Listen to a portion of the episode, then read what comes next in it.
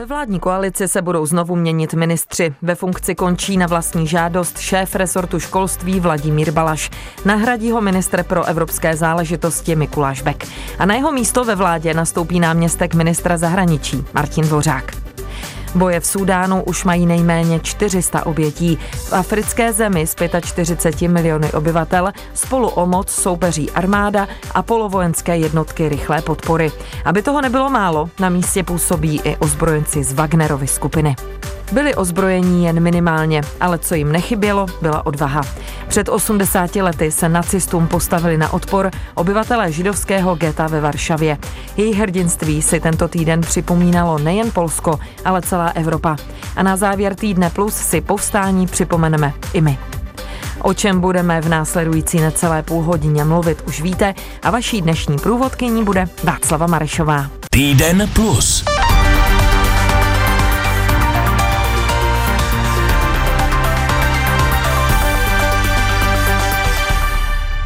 Soud uznal vinnými všechny obžalované v kauze Bereta. S nejvyšším trestem odešla státní zástupkyně Dagmar Máchová.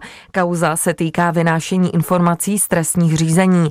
Podle obžaloby je Máchová společně s policistou Radkem Holubem a celníkem Pavlem Šímou poskytovali soukromému detektivovi Igoru Gáboríkovi. U okresního soudu pro Prahu Východ byla reportérka Aneta Nevšímalová. Podle soudu Holub například předal Gáboríkovi informace, které se týkaly plánovaných domovních prohlídek. Informace mu měla dodávat i státní zástupkyně Máchová a s Gáboríkem spolupracoval podle rozsudku také celník Pavel Šíma. Ten například informoval o tom, jestli je osoba, o kterou se Gáborík zajímal, prověřovaná nebo stíhaná. Nejvyšší trest udělil soud státní zástupkyni Máchové a to tři roky a čtyři měsíce ve vězení. Na tři roky odsoudil Igora Gáboríka, policista Radek Holub odešel se dvěma a půl lety ve vězení.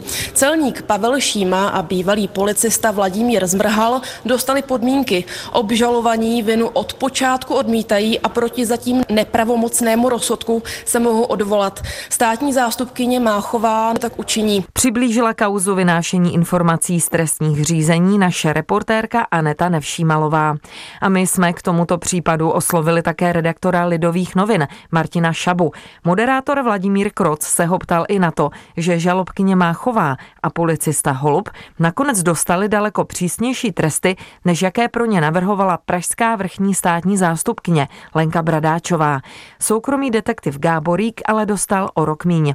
Čím si to novinář Martin Šabu vysvětluje? Určitě to je spojené i s tím, že měli uh, oficiální funkce, ať už jako státní zástupkyně v případě paní Máchové, nebo jako uh, v případě pana Holuba jako vlastně uh, policisty Český, České republiky, tak určitě jejich povědomí o tom, co je a co není tresté, je podstatně větší než u normálních lidí, takže i to určitě hrálo roli v tom, že soud asi uh, cítil potřebu vlastně to jejich chování vyhodnotit jako, uh, uh, že je potřeba pro tu přísnější postih.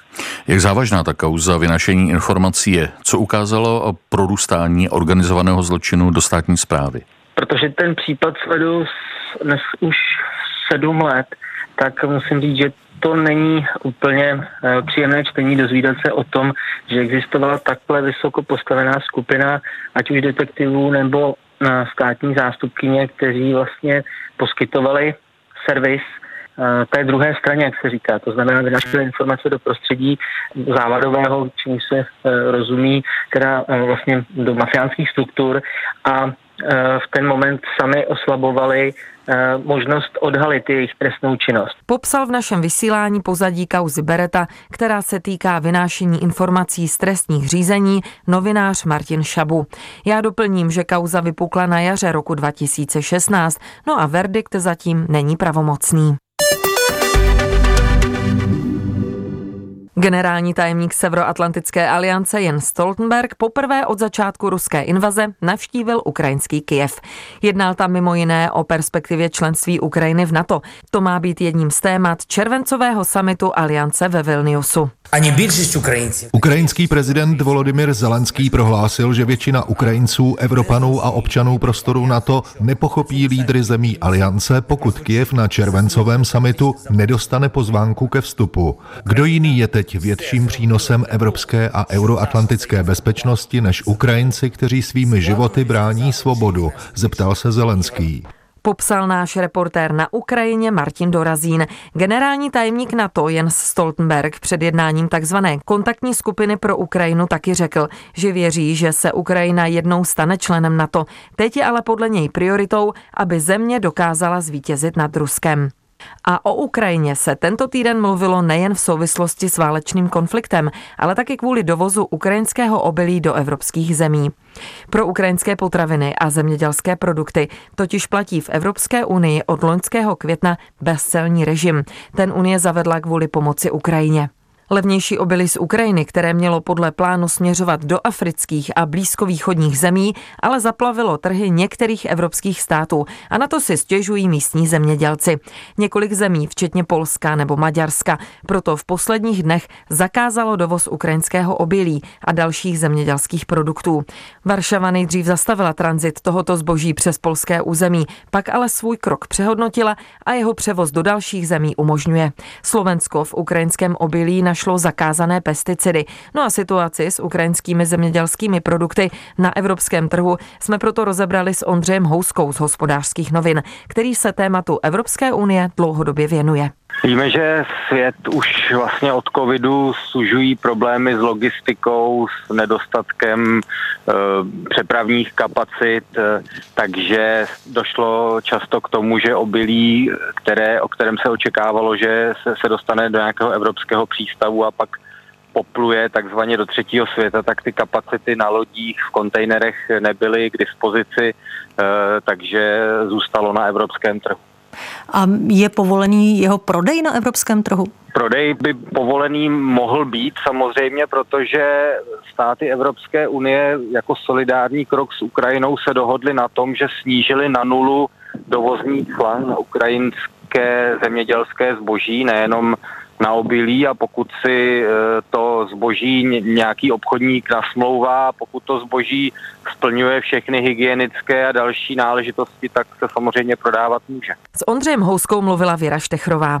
A jaký je český postoj? Česko nezakáže obilí a maso z Ukrajiny. Minister zemědělství z KDU ČSL Zdeněk Nekula řekl, že k tomu není důvod. Podle něj posílené kontroly žádné závažné látky neobjevily. Jde především o testy na přítomnost eh, mykotoxinů a reziduí pesticidů a testujeme i to, zda neobsahují těžké kovy, jako je například olovo nebo kadmium. Kontroloři ve vzorcích dokážou najít až 400 potenciálně závadných látek. Nekula proto ujistil, že souvislosti s produkty z Ukrajiny není důvod k obavám. Podle něj se právě kolem nich v poslední době objevila celá řada dezinformací.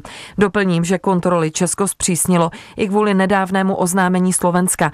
Tamní kontroloři totiž objevili v zásilce obilí zbytky zakázaných pesticidů. Slovenské úřady ale zatím neuvedly, jestli by tato koncentrace už mohla ohrozit lidské zdraví.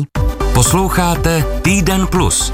Ohlédnutí za uplynulými sedmi dny. Souhrn událostí najdete také na webu plus.rozhlas.cz, v aplikaci Můj rozhlas a v dalších podcastových aplikacích. Evropská unie by měla podle prezidenta Petra Pavla spolupracovat se Spojenými státy americkými, ale zároveň by na nich neměla být závislá. Prezident to řekl na závěr své třídenní návštěvy Bruselu, kde jednal mimo jiné s předsedou Evropské rady Charlesem Michelem a šéfkou Evropského parlamentu Robertou Mecolaovou.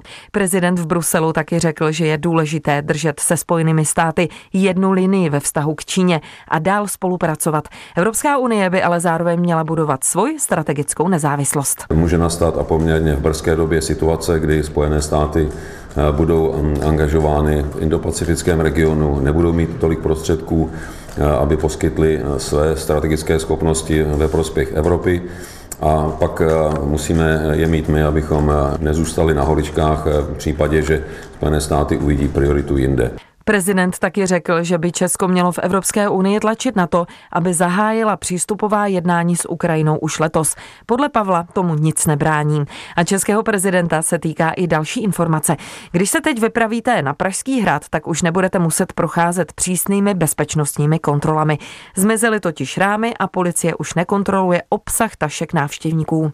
Kontroly jsou teď jen namátkové a bývalý prezident Miloš Zeman tento týden začal úřadovat.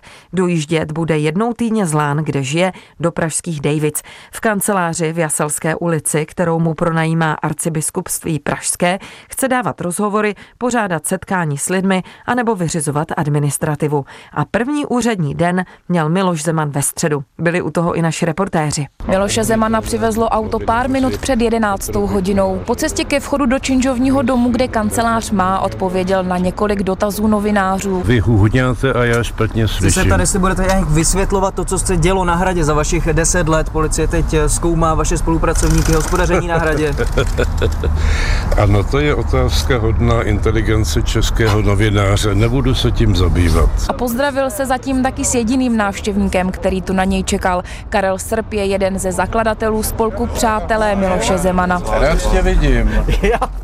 Děkuji, ahoj. Miloš Zeman má ze zákona nárok na náhrady ve výši 50 tisíc korun měsíčně, které jsou určené primárně na plat asistenta a pronájem kanceláře. Tolik reportáž Kristýny Vašíčkové o nové kanceláři bývalého prezidenta Miloše Zemana. Na sociálních sítích se ale lidé pozastavovali nad vybavením kanceláře, která podle řady ohlasů připomíná původní ložnici. Bývalý ekonomický poradce Miloše Zemana Martin Nejedlý v reakci na tyto komentáře pro deník Blesk uvedl, že se prostory ještě budou upravovat a kancelář bude působit důstojně. Ve vládní koalici se budou znovu měnit ministři. Po necelém roce ve funkci končí šéf rezortu školství Vladimír Balaš z hnutí stan, a to na vlastní žádost. Po prodělání covidu má totiž stále zdravotní problémy. V kabinetu by ho tak měl nahradit jeho stranický kolega Mikuláš Bek. Ten teď zastává post ministra pro evropské záležitosti.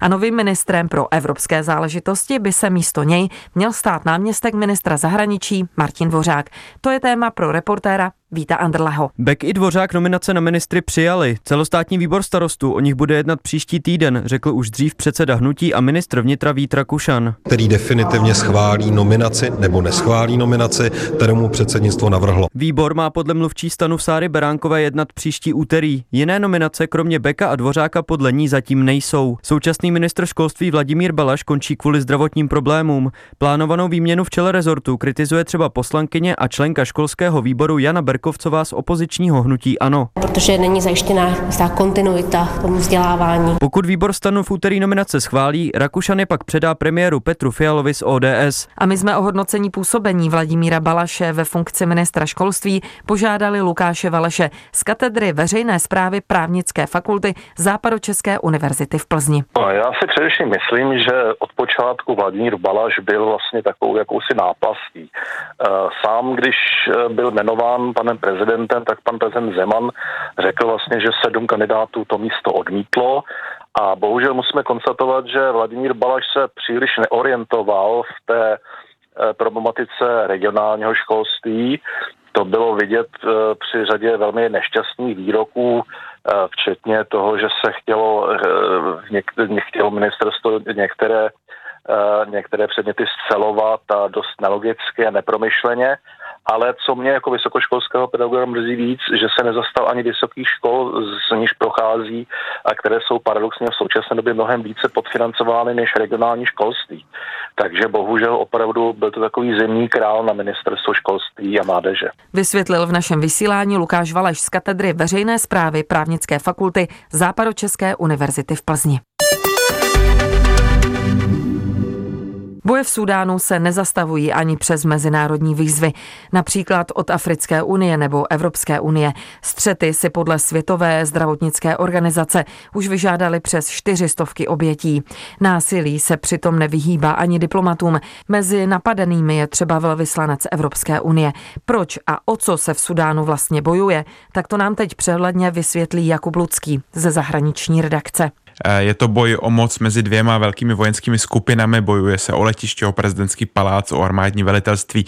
Na jedné straně je armáda pod velením generála Burhána, na druhé straně polovojenské jednotky RSF pod vedením také generála Dagala. Bojuje se v 6 milionovém Chartumu, na kterým přelétají stíhačky. Ve městě je složitá situace, některé nemocnice se kvůli násilí evakuují a už zmiňovaný velvyslanec Evropské unie Aiden O'Hara byl napadený ve své rezidenci. Evropská unie to odsoudila, naštěstí nic vážného se mu nestalo. Oba dva generálové v zemi jsou už velmi dlouho aktivní. Nejprve podporovali islamistického autokrata Omara Bashira, potom tedy podporovali demokratické protesty, pak eh, vedli vojenský puč, který eh, tu, eh, řekněme, směr k demokracii mírně upravil. No a dnes se tedy oba dva tvrdí, že oni jsou tím pravým, kdo má zastupovat sudánský lid. V Sudánu už přitom řadu let působí taky soukromá armáda ruského oligarchy Prigožina, takzvaní Wagnerovci. Povstalcům mají dodávat zbraně. Píše to stanice CNN s tím, že Rusové chtějí k moci dostat právě šéfa rebelů Dagala. Podle CNN jde totiž Moskvě o sudánské zlato. Sudánský prezident a velitel armády Abdel Fattah Burhan v televizním projevu k národu řekl, že jeho vojáci povstalce zničí. Poprvé od vypuknutí konfliktu minulý týden proti něm nasadil pozemní jednotky. Dosud armáda útočila na pozice rebelů pouze ze vzduchu. Burhan nezmínil, že se do konfliktu zřejmě zapojili ruští žoldáci z Wagnerovy skupiny. Ta má rebeli zásobovat především raketami. Podle CNN by šéf rebelů Mohamdan Hamdan Dagalo umožnil Vladimíru Putinovi přístup k sudánskému zlatu. Kreml by tak získal nové finanční zdroje pro válku na Ukrajině. Vysvětluje náš reportér Eduard Freisler. Češi jsou aktuálně v Sudánu čtyři. Uvedlo to naše ministerstvo zahraničí s tím, že jejich evakuace v tuto chvíli není možná, a to právě kvůli pokračujícím bojům a zavřeným letištím. Podle zjištění serveru Seznam zprávy se jedná o technické pracovníky soukromých firm. Nejsilnější vesmírná raketa Starship společnosti SpaceX poprvé odstartovala ke zkušebnímu letu. Samozřejmě bez posádky. Po několika minutách skončil let výbuchem. Podle expertů byl i tak pokus z kosmodromu v texaském Boca Chica úspěšný. Raketa se odlepila od startovací rampy v 15.35 našeho času a tím splnila cíl testovacího startu. Při pokusu o oddělení nosného stupně se ale loď roztočila a rozpadla na kusy. Tým odborníků teď vyhodnocuje data. S kosmickou lodí Starship počítají budoucí plánované mise s lidskou posádkou k měsíci. Dodává reportér Martin Srb. Při testovacím letu měla raketa obletět téměř celou zemi a dopadnout do Tichého oceánu severně od Havajských ostrovů. Zakladatel SpaceX Musk dřív uvedl, že by za úspěch považoval cokoliv, co nepovede ke zničení startovací rampy. A pojďme se na tento vesmírný projekt podívat z trošku jiného úhlu. Poslední vesmírný experiment totiž prohloubil naštvání lidí, kteří žijí poblíž základny SpaceX v Jižním Texasu. Ti si totiž dlouhodobě stěžují na ničivé dopady tohoto podnikání.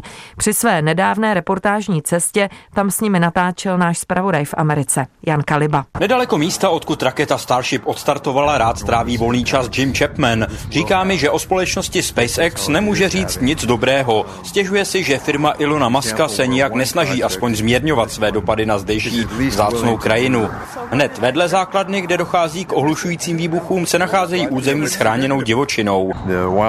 Start rakety Starship na místě s nadšením sledovali fanoušci vesmírného programu a společnost SpaceX musela splnit 75 podmínek a respektovat některá omezení, aby dostala povolení v tomto citlivém přírodním prostředí svůj biznis provozovat. Majra Paredesová z blízkého 200 tisícového města Brownsville je přesto nespokojená.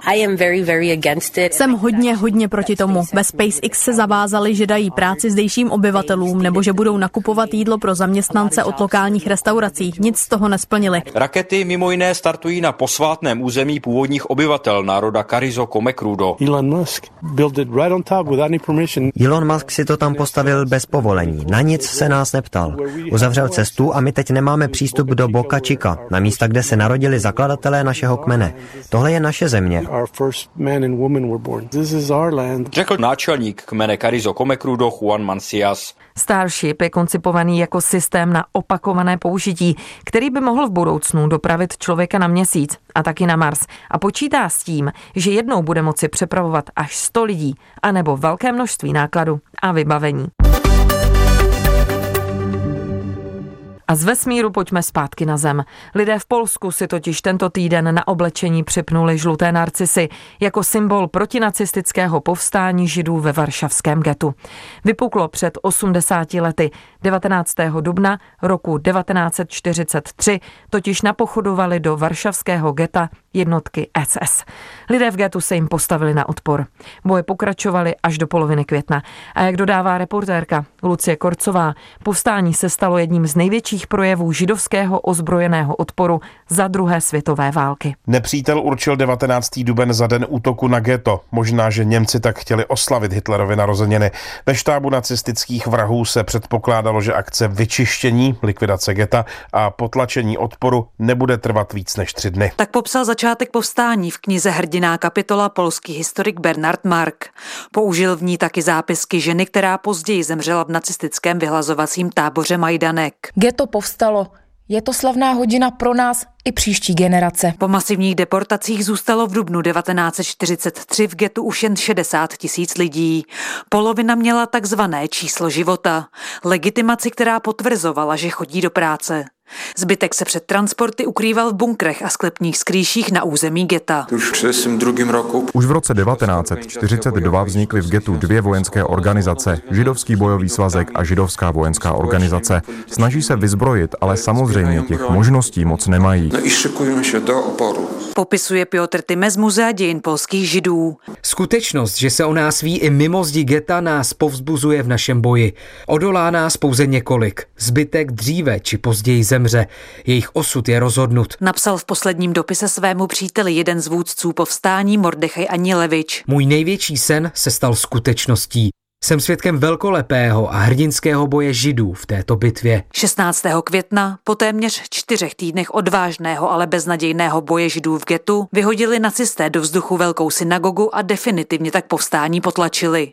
A připomínka statečného boje židů ve varšavském getu před 80 lety zakončila dnešní Týden Plus. A když už jsme mluvili o odvaze polských židů, připomeňme si citát britského premiéra, který Velkou Británii vedl právě v době druhé světové války, Winstona Churchilla. Strach je reakce, odvaha je rozhodnutí. Tak ať nám nikdy nechybí. Naslyšenou se těší Václava Marešová.